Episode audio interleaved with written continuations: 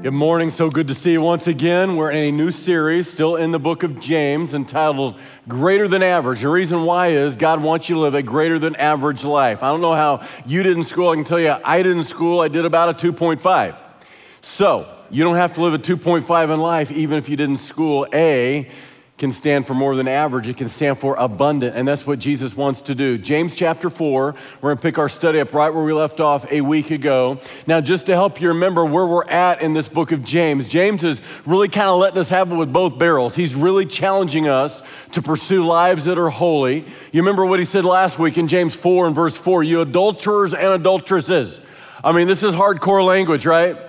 He says, Adulterers and adulteresses, don't you know that friendship with the world is enmity with God? Whoever therefore is a friend of the world is the enemy of God. He uses that language because we learn that the church is the bride of Christ. You remember what it says in 2 Corinthians 11, verse 2, that God is jealous over us with a godly jealousy, for we've been betrothed to one husband that we may present it to Christ as a chaste virgin bride. Ephesians 5:27, Jesus died so that we might be presented to him a glorious church, not having spot or wrinkle or any such thing, but that we should be holy and without blemish. And we saw last week how we are that chaste virgin, bright white bride of Christ that's called to be holy, a chaste bride, a chaste bride. But every time we sin, it's as though we have another lover. It's as though we cheat on him spiritually. It's called spiritual adultery. He's called us to be a spotless bride, to keep ourselves unspotted from the world. But every time we sin, it's as though we choose sin over him. It's as though we love our junk more than we love Jesus. And all of a sudden, that bright white bride has become spotted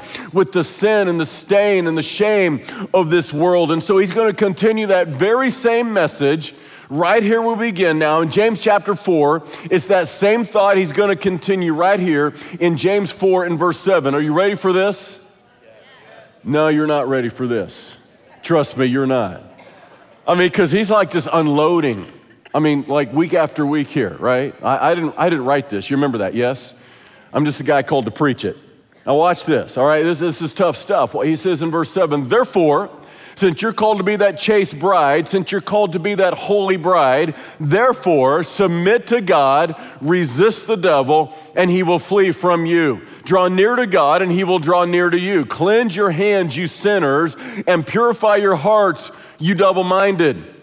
Lament and mourn and weep. He's talking about how should we respond to our sin. Lament and mourn and weep. Let your laughter be turned to mourning and your joy to gloom. He says, humble yourselves in the sight of the Lord and he will lift you up. As you can see, this text is not really the happy, clappy pep rally.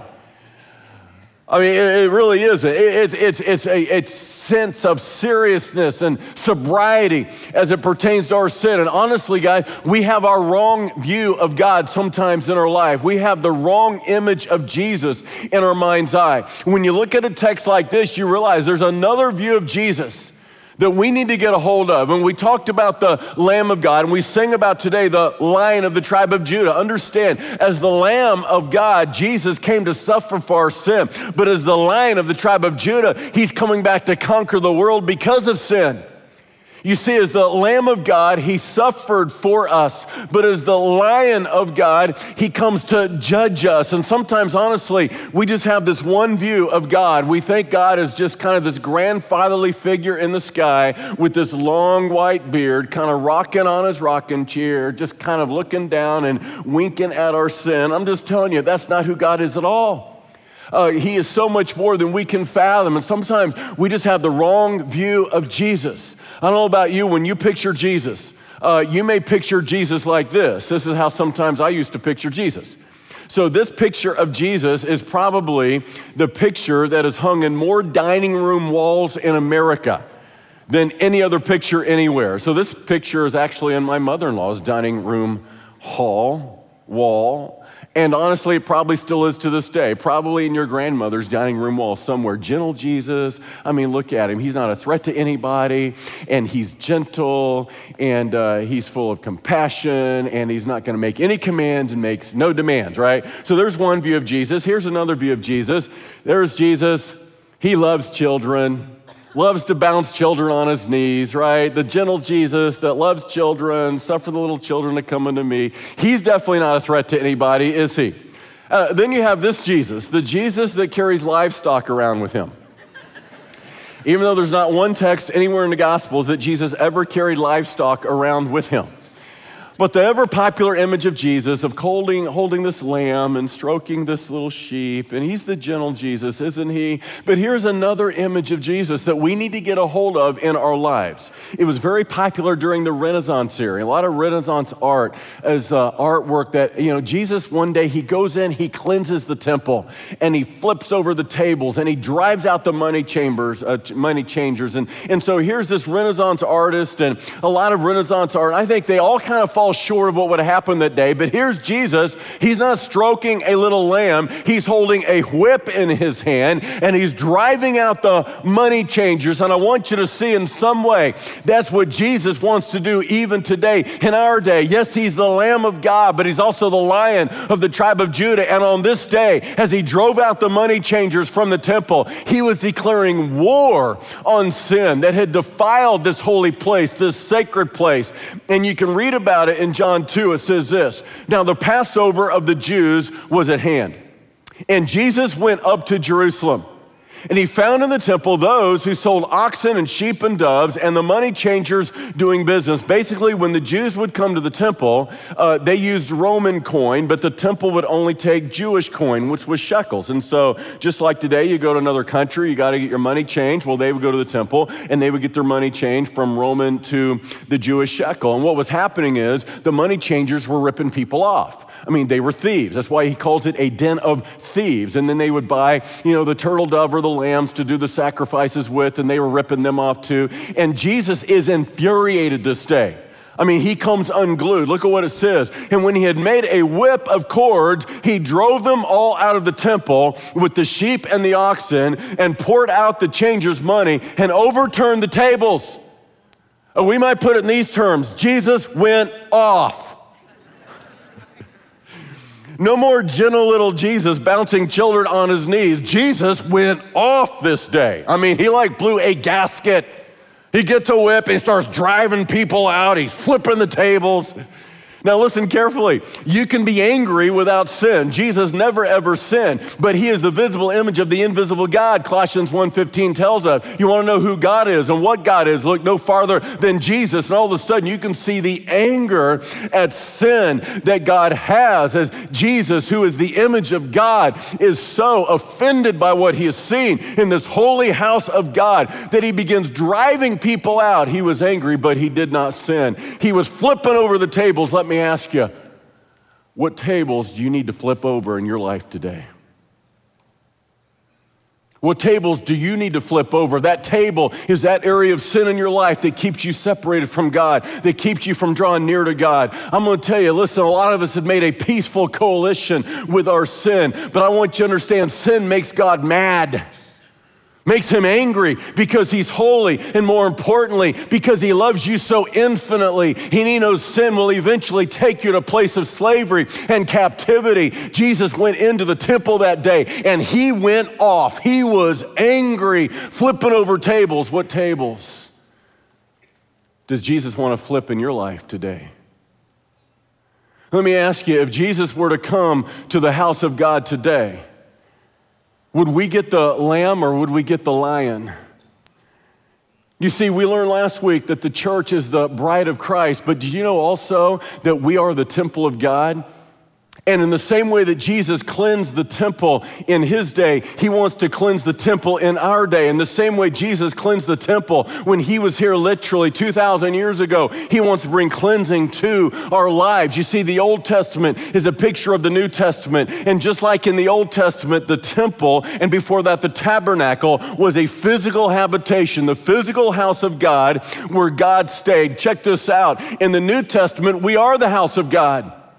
It says this in 1 Corinthians 6:19, or do you not know that your body is the temple of the Holy Spirit who is in you, whom you have from God, and you are not your own. You see, in the Old Testament, it was a literal temple, a literal house, a literal building. In the New Testament, the temple is a spiritual building. The Apostle Peter would say that we are living stones. It is being built up together into a spiritual house, a spiritual living, breathing building. We are indeed the temple of God individually, my body, and we are the temple of God corporately as the church. And do you know that just like in the Old Testament, that temple had an outer court, inner court, and holy of holies, and all of that is a picture of what God would do in the New Testament. Do you know the temple today also has three courts? You have an outer court, that is your body. You have the inner court, that is your soul. And you have the holy of holies, the spirit within you that God's spirit dwells with too. You see, everything God did then, He pictures then because He said, Listen, I'm going to do it again. And you see, the moment you became a Christian, you received the Son of God, but you also received the Spirit of God, and the Spirit of God came to live in you. Your heart has become His home. This isn't just allegory. He lives in you literally. It's what Jesus called being born again. The moment you put your faith in Him, God's Spirit gives life to your spirit, and your spirit becomes one then with God's Spirit. Your spirit becomes the Holy of Holies, the temple of God where God dwells. Let me ask you if Jesus brought cleansing to the temple then, what do you think He wants to do today? Listen, if Jesus was to walk in here literally and physically, would we get the lion or would we get the lamb? I'm convinced the church in America needs cleansing. I'm convinced our lives need cleansing. I'm convinced the temple needs cleansing. What tables would he start flipping? In our church today? What tables would he flip in your life today? I want you to see that there are tables that need turned over in your life. And James is going to tell us how. James here tells us what to do. For you were bought at a price, therefore glorify God in your body and your spirit, which are God's. You see, the reality is we only sin when we forget who we are and to whom we belong. You see, I've been bought at a price, the blood of Jesus Christ. That means the Spirit of God has now taken up residency inside of me. I am indeed the temple of God. You realize you ain't just come to the house of God, you are the house of God. And when you leave the house of God, you take God's house with you. And what does that mean? It means He lives in you. He has purchased you, He has bought you. We've been bought by the blood of Jesus Christ. That means the moment I became a Christian, uh, somebody else took possession. I'm under new ownership. I know who I am, I know whose I am. What does that mean exactly? It means because this body is not mine, it belongs to Him. This temple is not mine, this temple belongs to Him. That means it ought to govern every single decision. I know who I am, I'm a child of God, I know whose I am, I belong to God, I know that I've been bought by the blood of the Son of God, I know that I'm now filled with the Spirit of God. That makes every decision easy. Like if I know who I am and whose I am, I'm a child of God, I belong to God. God, no, I'm not going to make the decision to sleep with my girlfriend tonight. Even though I'd like to, but we're not married because I'm a child of God. I've been bought by the blood of the Son of God. I'm possessed now by the Spirit of God. And this body isn't mine. These hands are not mine. These feet are not mine. This mouth is not mine. These eyes are not mine. This is the temple of the living God. I'm not going to do anything to defile the temple of the living God. The Holy Spirit now lives within me, right? I mean, if I know who I am and to whom I belong, I- am not going to go out drinking, getting drunk in the Power Light District. I'm just not going to. You know why? Because I know who I am. I'm a child of God. I know whose I belong to. I belong to God. You see, that's what he's saying here. We've been bought at a price. Therefore, glorify God in your body and your spirit, which are God's. See, we don't belong to ourselves anymore as the temple of God. And that means for some of us, we need to start flipping some tables in our life. Jesus wants to bring cleansing to our lives the same way he brought cleansing to the temple when he was here physically on this earth and alive. And James is going to tell us how there's three things. If you want to bring cleansing to your life and you want God to bring cleansing in every area of your life, there are three things he says it's going to take. First of all, submit to God's authority. It is always a matter of authority. It is always a matter of remembering to whom do we belong. First of all, submit to God's authority. Look at what he says here in verse 7. Therefore, he says, submit to God, resist the devil, and he will flee from you. How do you resist the devil? Submit to God. As you submit to God, you naturally resist the devil. In the face of temptation, Ephesians 6:12 says, "We wrestle not against flesh and blood, but against principalities and powers and rulers of darkness of this age and spiritual wickedness in heavenly places." And Satan is always firing those little darts of affliction and those darts of temptation. In the face of those moments of temptation, it's an act of submission. Who do you submit to? Whoever you submit to is the one that will rule you. I don't know if you realize this or not, but as mere mortals, it is mandated that we live under a spiritual authority. As mere mortals, it is mandated that we will live under a spiritual master. You will either live under God's authority or you will live under Satan's authority. Jesus said, If the Son shall set you free, you shall be free indeed. Now, the implication is that apart from the Son of God, we're not free. We are born already in captivity. We are born under satanic authority. That means we are destined to live a life in some way of captivity. But Jesus said, If the Son shall set you free, you shall be free indeed. If the Spirit of the Lord has anointed me, He said, I'm going to set you free. I have come to preach liberty to the captives and the opening of the prison to them that are bound. But here's the deal here's the catch authority and liberty go hand in hand. If you want to live in the liberty of Christ, you've got to submit to the authority of Christ. And if indeed you will submit to the authority of Christ, here's what he says I will give you life abundantly, John 10 and verse 10. Life triumphantly, 2 Corinthians 2 14. A life victoriously, 1 Corinthians 15. A life of liberty, 2 Corinthians 3 17. Look at how the New Testament describes describes what ought to be the normal Christian life a life of liberty, lived abundantly, a life in power and authority, victoriously, but it all hinges on you submitting to Jesus completely. Now, watch this. When you don't submit to Him, you submit to sin. And when you submit to sin, you automatically submit to Satan. See, you will choose your master. You will either submit to the lordship of Christ or the lordship of Satan, and you choose your master every single day in the face of temptation. Now, why is this hard? I'll tell you why it's hard. Because let's be honest, uh, Satan sets a very beautiful table, doesn't he? I mean, when the devil comes to you, understand the devil never comes in red pajamas and a pitchfork with little bitty horns and a little fire shooting out of his ears. That's not what he does. That would be way too obvious. What he does instead is he just sets a very beautiful table. I mean, it looks good, doesn't it? It's tempting, it's enticing, it's a thing of beauty. And for a lot of us here, we're dining with the devil. And when you dine with the devil, I promise the wages of sin is death, Romans 6 23. It may take 20 years to get there, but sin always eventually brings ruin. And what the devil wants you to do is go for the instant gratification instead of the long term satisfaction. He, he wants you to go for the short term satisfaction and abandon your sanctification. And so it all begins with setting this beautiful table so that you know you might dine with him because I'm going to tell you he, he doesn't make it look like something you don't want to do. He knows those are things that you do want to do. I mean, think about this for just a moment.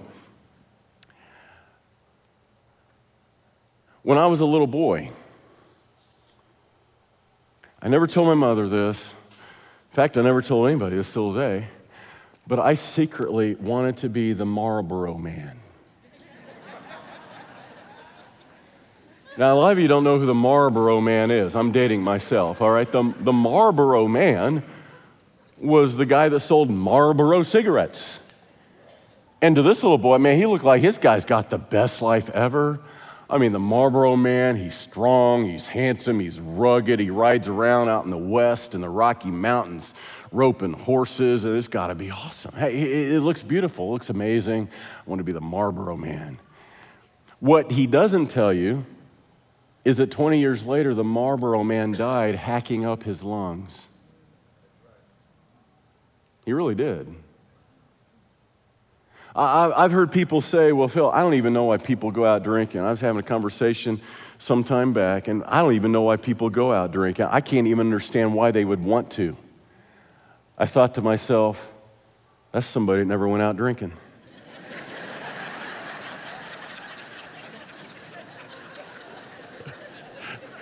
I know why I know why people go out drinking. It's fun. If sin wasn't fun, people wouldn't do it. I, I, I know why people go out drinking. I used to go out drinking. You see, the Bible tells us sin is fun for a season, it's pleasurable for a season. The problem is, Satan will never tell you eventually where it's going to take you. That he will set this beautiful table for you and just come and dine with me, and I promise it's going to be delicious and delectable. He's not going to tell you it's going to lead eventually to your ruin. Here's the reality Dos Equis, the most interesting man in the world. Who wouldn't want to be that guy? The most interesting man in the world. Yes, I am. And if I drink Dos Equis, I will be the most interesting man in the world.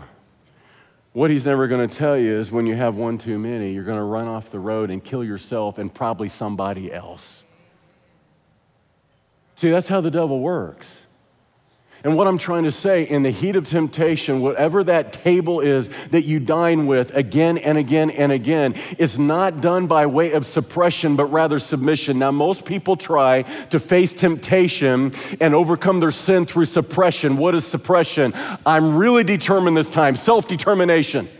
And through self determination, I'm gonna overcome this temptation. And it's like, I'm just white knuckle, grit my teeth. I'm not gonna do it. I'm not. I really mean it this time. I'm not gonna do it. Okay. How many times have you done that? I know I have. Like, I'm really determined this time. I'm not gonna do it. And eventually, okay back at that table again. See, it's not suppression. Most people attempt to overcome temptation through suppression, self determination, another New Year's resolution, behavior modification, self reformation. I'm telling you, that will never lead to true transformation. The way you overcome sin and temptation is not by way of suppression, it's by way of submission. It is impossible in the heat of temptation to submit to sin while you're submitting to Him. To whom will you submit to? In the heat of temptation, when you're trying to overcome that sin and not go back to that place of temptation, remember whose you are and to whom you belong. You're a child of God, bought by the blood of the Son of God. You're now possessed by the Spirit of God so that you can live increasingly like God, who's holy and sinless. Not that you'll ever become sinless, not here, but you will eventually sin less and less and less. And one day, when you stand before Him, you will then finally be sinless. You see, the reality is there are three phases to your salvation. A lot of people don't know this. Watch this.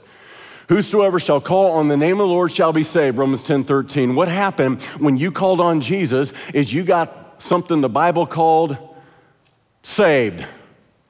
You got saved. That's what the Bible calls it salvation. Now, salvation comes in three phases there is justification, there is sanctification, and there is glorification. What is justification? It happens instantly. The moment you put your faith in Him, He delivered you from sin's penalty instantly. He exonerated you of all your sinful actions you have ever done. He now declares you innocent. Justification, just as if you'd never sinned. But here's the deal it doesn't stop there. Now I'm in this process of sanctification. And while justification happened instantly, the moment you place your faith in Him, delivered from sin's penalty, sanctification happens gradually, happens daily. From the moment you are justified to the moment you stand before Him in heaven. That's what's called being glorified. Everything in the middle is you are being sanctified. What does that mean? Justified means you've been delivered from sin's penalty, but sanctified means you're being delivered from sin's power. And we don't just need to be delivered from what we have done, we need to be delivered from what we are. Because the problem is not merely what I've done, the symptoms, the problem is what I am. I do what I do because I am what I am. You see, the reality is I don't just need to be forgiven of my sin and sin's penalty. I need to, need to be delivered from what I am and delivered from sin's power. And that's what God wants to do in your life, but only as you submit yourself completely to Him. When Jesus is your master, when Jesus is that one that reigns over you in sovereignty, and you give Him complete authority authority. He promises to set you free and give you liberty, life abundantly. But if it's not Jesus, you're going to have another master. And it will always lead to a life of captivity, a life of slavery. To whom you submit is the one that will obey. Now, the second thing is this you got to learn to repent of sin continually. See, we, we learn to manage our sin. We learn to contain it. We learn to try to control it. We learn to make a peaceful coalition with it. Uh, we, we learn to have a peace treaty with our sin. I want you to notice something. When Jesus went into the temple that day, he was not there to make peace, he was there to make war. We need to look at our sin as something, I'm not making peace with it, I'm making war with it. Listen, Satan has declared war on you. How about if you began declaring war on him?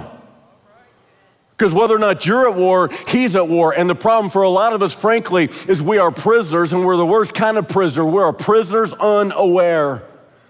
We become Satan's little puppets and he can pull our little strings. Listen, Satan wants to make you his punk.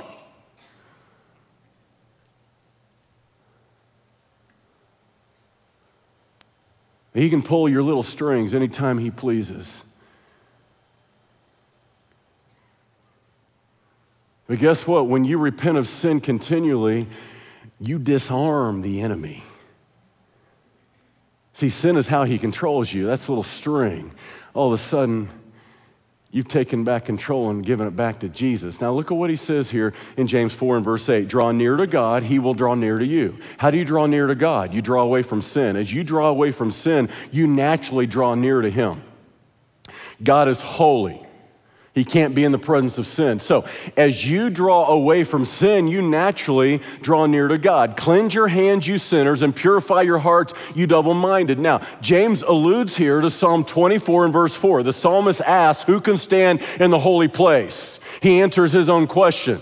He that has clean hands and a pure heart. In other words, if you want to stand in the presence of God, if you want to live in the presence of God, if you want to be near God, you're going to have to cleanse your hands and purify your hearts. Now, here's the reality your hands always follow your heart.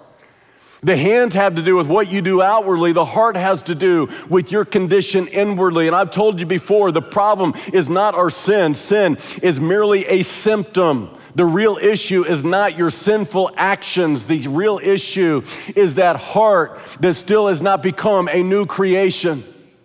And so, what he's saying is, you want to cleanse your hands, you're going to have to purify your heart. Let God purify your heart. Let God start to turn over some tables in your life.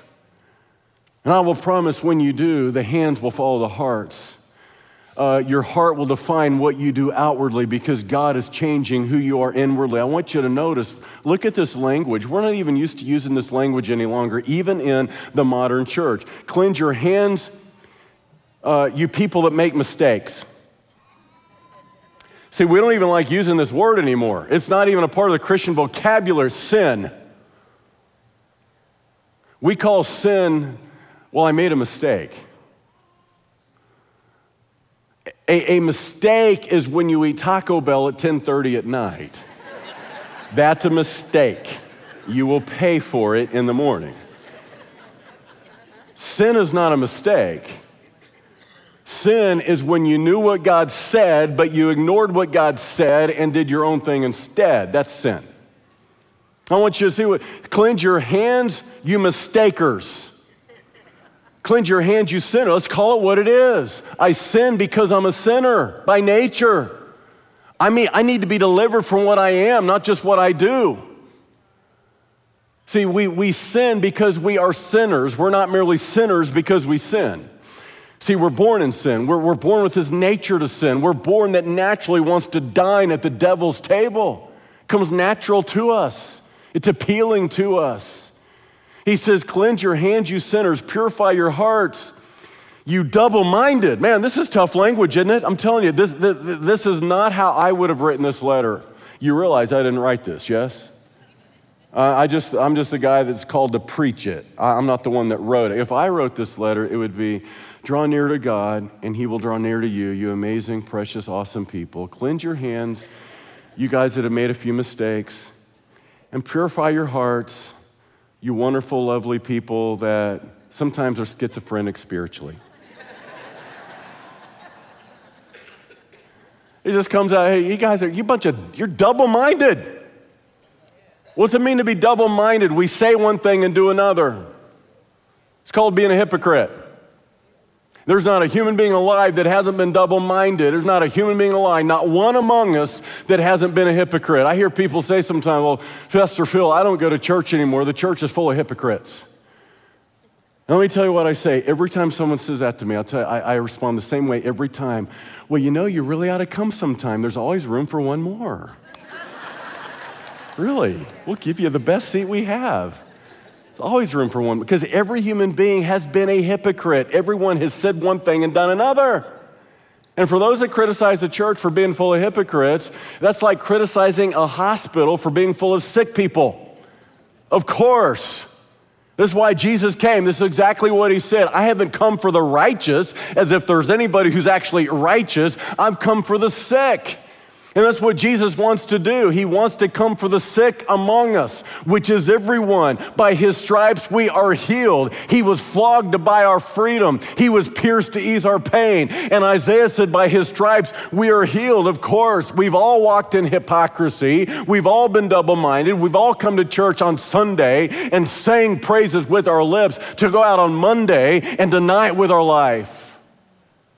He's saying, quit being double minded. At some point, you've got to decide I'm not going to make a peaceful coalition with my sin. I'm going to let Jesus start turning over some tables in my life once and for all. I'm making a definitive moment. Listen, pastoral counseling, pastoral care, I'm going to tell you what happens. By the time a couple or an individual comes for counseling, they're in a place of ruin. Their life is in a place of ruin, and what they really want is a solution. Pastor Phil, give me a solution. Listen, you don't need a solution, you need a change of direction. And that's what repentance is. It's a change of direction. It's not a solution for your sin, it's a change of direction. When I was on the SWAT team, I was a member of the color guard. So they taught us as we were, you know, doing the color guard thing, and they taught us how to, how to do a, a 180, about face. It's like this. That's what repentance is. I'm going this way, and then I'm going this way. See, what got you to that place of ruin is you were going this way. The only option is for you to turn around, repent of your sin, and go the other way. That's why he's saying, quit being double minded, going this way one day and going this way another day. He says, lament and mourn and weep. Let your laughter be turned to mourning and your joy to gloom. He's saying, listen, take it seriously. When's the last time you lamented over your sin? When's the last time you mourned over your sin? He's saying, take it seriously. Do you understand that God mourns over your sin? Jesus laments over you, He weeps over you. In the same way, a father or a mother weeps over that child who's fallen into sin and now they're living in the state of addiction or prison and you weep over them. Do you know God, your father, weeps over you because he loves you? And he knows the devastation of sin when you dine at the devil's table again and again and again. He knows where it's going to take you and leave you.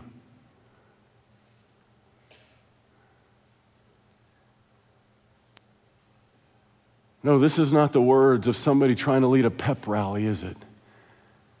These are the words of somebody that's trying to bring revival, cleansing to the temple and there is no greater feeling to lay your head down at night and know you are clean, that you are cleansed.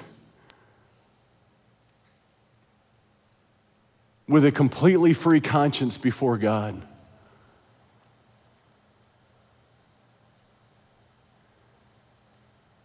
Met a gentleman after church last week. Had a conversation with him out in the, the hallway, and I thought about this conversation all week. He said, Phil, honestly, I, I'm leaving here feeling guilty. I mean, I, I, I feel guilty right now. I, I, I, I think about things now that I wouldn't even thought about a few years ago, like sin, right? I, I said, you know what? That is awesome. That's good. You know why? That's growth. The fact that you are growing in your sanctification means now you're sensitive to sin where before you never would have been. All of a sudden, as you grow to become more like Christ and the Holy Spirit of God, who's holy and sinless, is starting now to bring conviction of sin, your radar goes sky high. All of a sudden, you're aware of things you would have never been aware of before. I'm just warning you listen, be careful that you review those movies you watched 20 years ago before you watch them again with your kids. I, this is me, right? So, I mean, 20 years ago, I'd watch movies and just, just filth in it, wouldn't even think about it. That's an awesome movie. And all of a sudden, 20 years later, you got teenagers, and you're like, man, you guys are gonna love this movie. And halfway through, you're like, Where, where's the remote? Get the, get, get, get, get, get, get the remote. Guys, I'm so sorry. I can't believe I ever watched that. I mean, I don't know what I was thinking.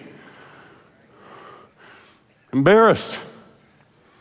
I'll tell you why, because 20 years ago, I didn't think about sin the same way. My sensitivity wasn't even there. It should have been. I should have been offended. Like God is offended over sin, but but uh, 20 years later, you've been sanctified a little more, and now your sensitivity is up in places it's never been. All of a sudden, the radar is sky high. That's where God wants you to be. Now, listen carefully. He doesn't want you walking around in guilt. Guilt and shame is of the enemy. Guilt and shame is of the enemy and will lead you to just another form of captivity. Guilt and shame will drive you to secrecy instead of true biblical community, which is authenticity. Guilt and shame is not why Jesus came. Conviction is something altogether different. When you feel conviction of sin, that's different than being guilty over your sin. When you feel conviction of sin, that's the work of the Holy Spirit. All of a sudden, it's, it's convicting you of that sin, either within or without. What should you do? Conviction should lead to confession. It's 1 John 1 and verse 9. If we confess our sin, he's faithful and just to forgive us our sin and cleanse us from all unrighteousness. And that's the state, honestly, that I now live, repenting of sin continually, living in a state of repentance because I'm aware increasingly that my heart is in a place of depravity. My heart is so quickly prone to wander. My heart quickly wants to go away. My heart quickly wants to run to the devil's dining table. And it's true of us all, every one of us. Greatest Christian who ever lived. Apostle Paul, in my opinion. I realize there are other great Christians, but let's just agree that the Apostle Paul is one of the greatest Christians who ever lived. Yes? All right. Wrote half the New Testament, great Christian. Guess what he said in Romans 7 18? He wrote this about himself. All that is in me, that is in my flesh, dwells no good thing. There's nothing good in me. Apart from Jesus, there's nothing good. We all have hearts of depravity. Now, listen, it's not just simply being sorry. Repentance is not just being sorry. Probably as a mom and a dad, you've heard this more than once from your children, but mom, I'm sorry. But, Dad, I'm sorry. Now, chances are the reason they're saying I'm sorry is because they've just gotten caught. All right? Repentance is not the same as being sorry for the consequences of the sin or the consequence of being caught. In fact, the Apostle Paul taught there's two kinds of sorrow for our sin there is worldly sorrow and there is godly sorrow. Worldly sorrow is simply being sorry for where sin has left me. Worldly sorrow is simply being sorrow because I got caught and sorry that I have to now live with the consequences of that sin. But worldly sorrow is not the same as godly sorrow sorrow. He wrote in 2 Corinthians 7 9, Now I rejoice that you were made sorry, but that your sorrow led to repentance. For godly sorrow produces repentance leading to salvation, not to be regretted. But the sorrow of the world produces death. Do you see the difference between godly sorrow and worldly sorrow? Worldly sorrow produces death and condemnation, but godly sorrow produces life and salvation. And so, not merely being sorry for our sin or guilty of our sin, but feeling true conviction that leads to repentance, that leads to transformation. That is what God is trying to do in all of our life as we start to let God turn over those tables in our life, no longer living with this peaceful coalition of our sin. It's time to make a war declaration on our sin. That's what God wants us to do. When Jesus went into the temple, he was declaring war on that sin. He was was cleansing the temple. And it's time for you and I to declare war on our sin and turn over some tables within. 2 Corinthians 10 and verse 3 For though we walk in the flesh, we do not war according to the flesh. You better believe we're at war. Whether you're at war with Satan, he's at war with you. Whether you're at war with sin, sin is at war with you. Though we walk in the flesh, we don't war according to the flesh. Your warfare is never physical, it is always spiritual. For the weapons of our warfare are not carnal, that word means physical, but mighty in God for the pulling down of strongholds. You let God do something in your life, for all of a sudden, He starts to wrench loose the stronghold of Satan. Sin gives Satan a little toehold. That little toehold becomes a handhold. All of a sudden, eventually, it's a stronghold. Satan is holding on to you. In some area of your life, but God has the power to pull it down. He says, casting down arguments and every high thing that exalts itself against the knowledge of God. Those high things refer to the idols in our hearts. Our hearts are idol factories, constantly erecting idols, false gods, places of worship in our hearts and our lives. He's saying, cast them down, turn over those tables, everything that exalts itself against the knowledge of God, and bring it into captivity, every thought to the obedience of Jesus Christ. Now look at verse six, in being ready to punish all disobedience when your obedience is fulfilled. Here's the reality if you're not willing to punish your sin, your sin will punish you. And that's what the nature of warfare is. You see, if you're not willing to declare war on your sin, it's declaring war on you. If you're not willing to punish your sin, I'm promising you, your sin will eventually punish you. And what God wants us to do in some way is declare war on our sin. Because if you don't, your sin will eventually win. It will bring about your destruction, it will bring about your ruin. What's it mean to punish your sin? It means all bets are off. There are no rules in warfare. It means take radical measures. Jesus said, if your eye causes you to sin, pluck it out. Jesus said, if your hand causes you to sin, cut it off. Obviously, metaphorically. He wasn't teaching name yourself literally. He was simply teaching, though, that it takes radical measures, radical steps when you declare war. He said it would be better to enter in the kingdom of God with two healthy eyes than to enter into hell with uh, one eye in the kingdom of God and then enter into hell with two healthy eyes. He was teaching it's better to enter in the kingdom of God with just one hand than go to hell with both hands.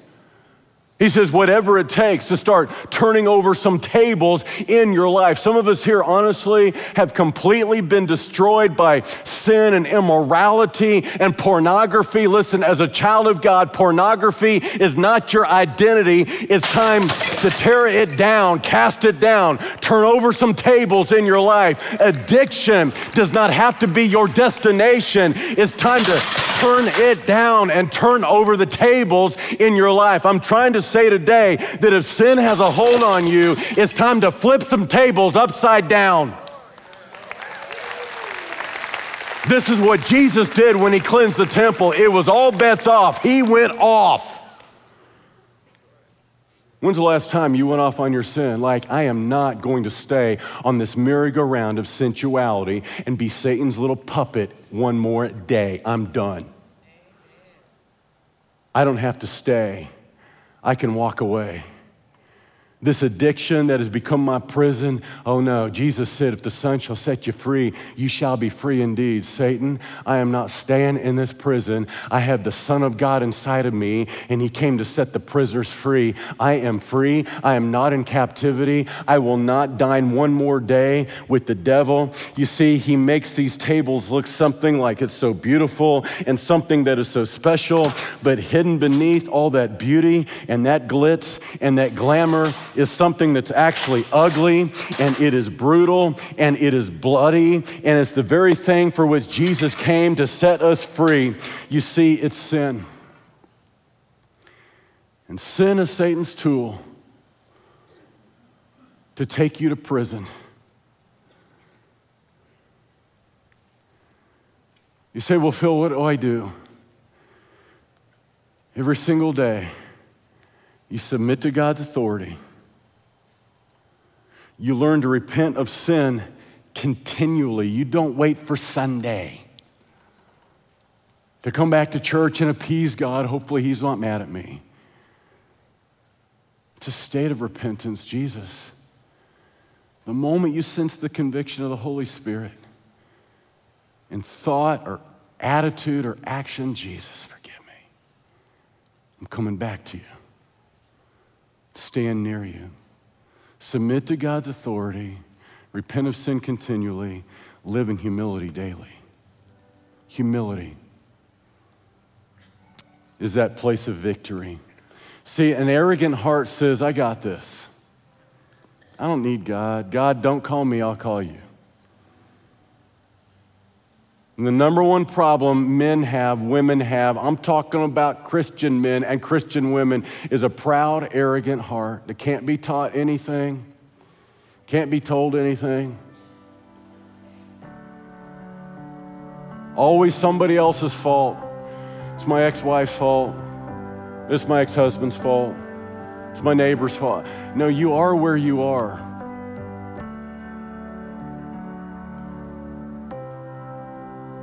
And yeah, I know there's always fault to go around, but you're not a victim. And whatever it was that got you there, you don't have to stay there. It begins with humility that says, Jesus, I need you and I need you desperately. The more you grow spiritually, the more you're aware of your desperate need for Jesus. Like, I'm not becoming less dependent. 20 years later, I am more dependent. I'm more dependent than I've ever been on Him.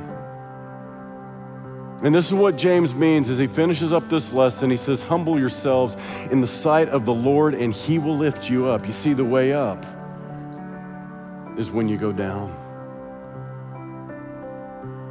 And that's the beginning of victory by way of humility. And here's the beautiful thing the devil has a table, he wants you to come dine with him. Well, guess what?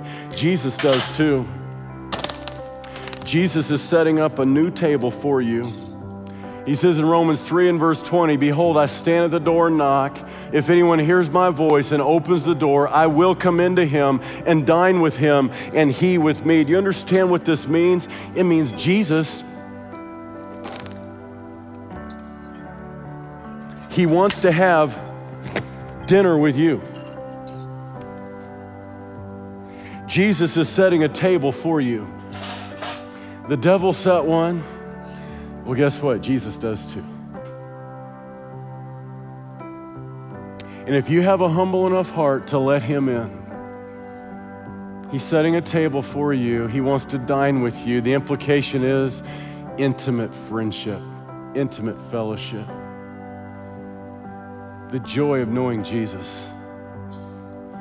And you can live and dine at the devil's table for the rest of your life. But, friends, I have dined at both. And there is nothing like dining with Jesus. The true beauty, the true joy of a life that is holy.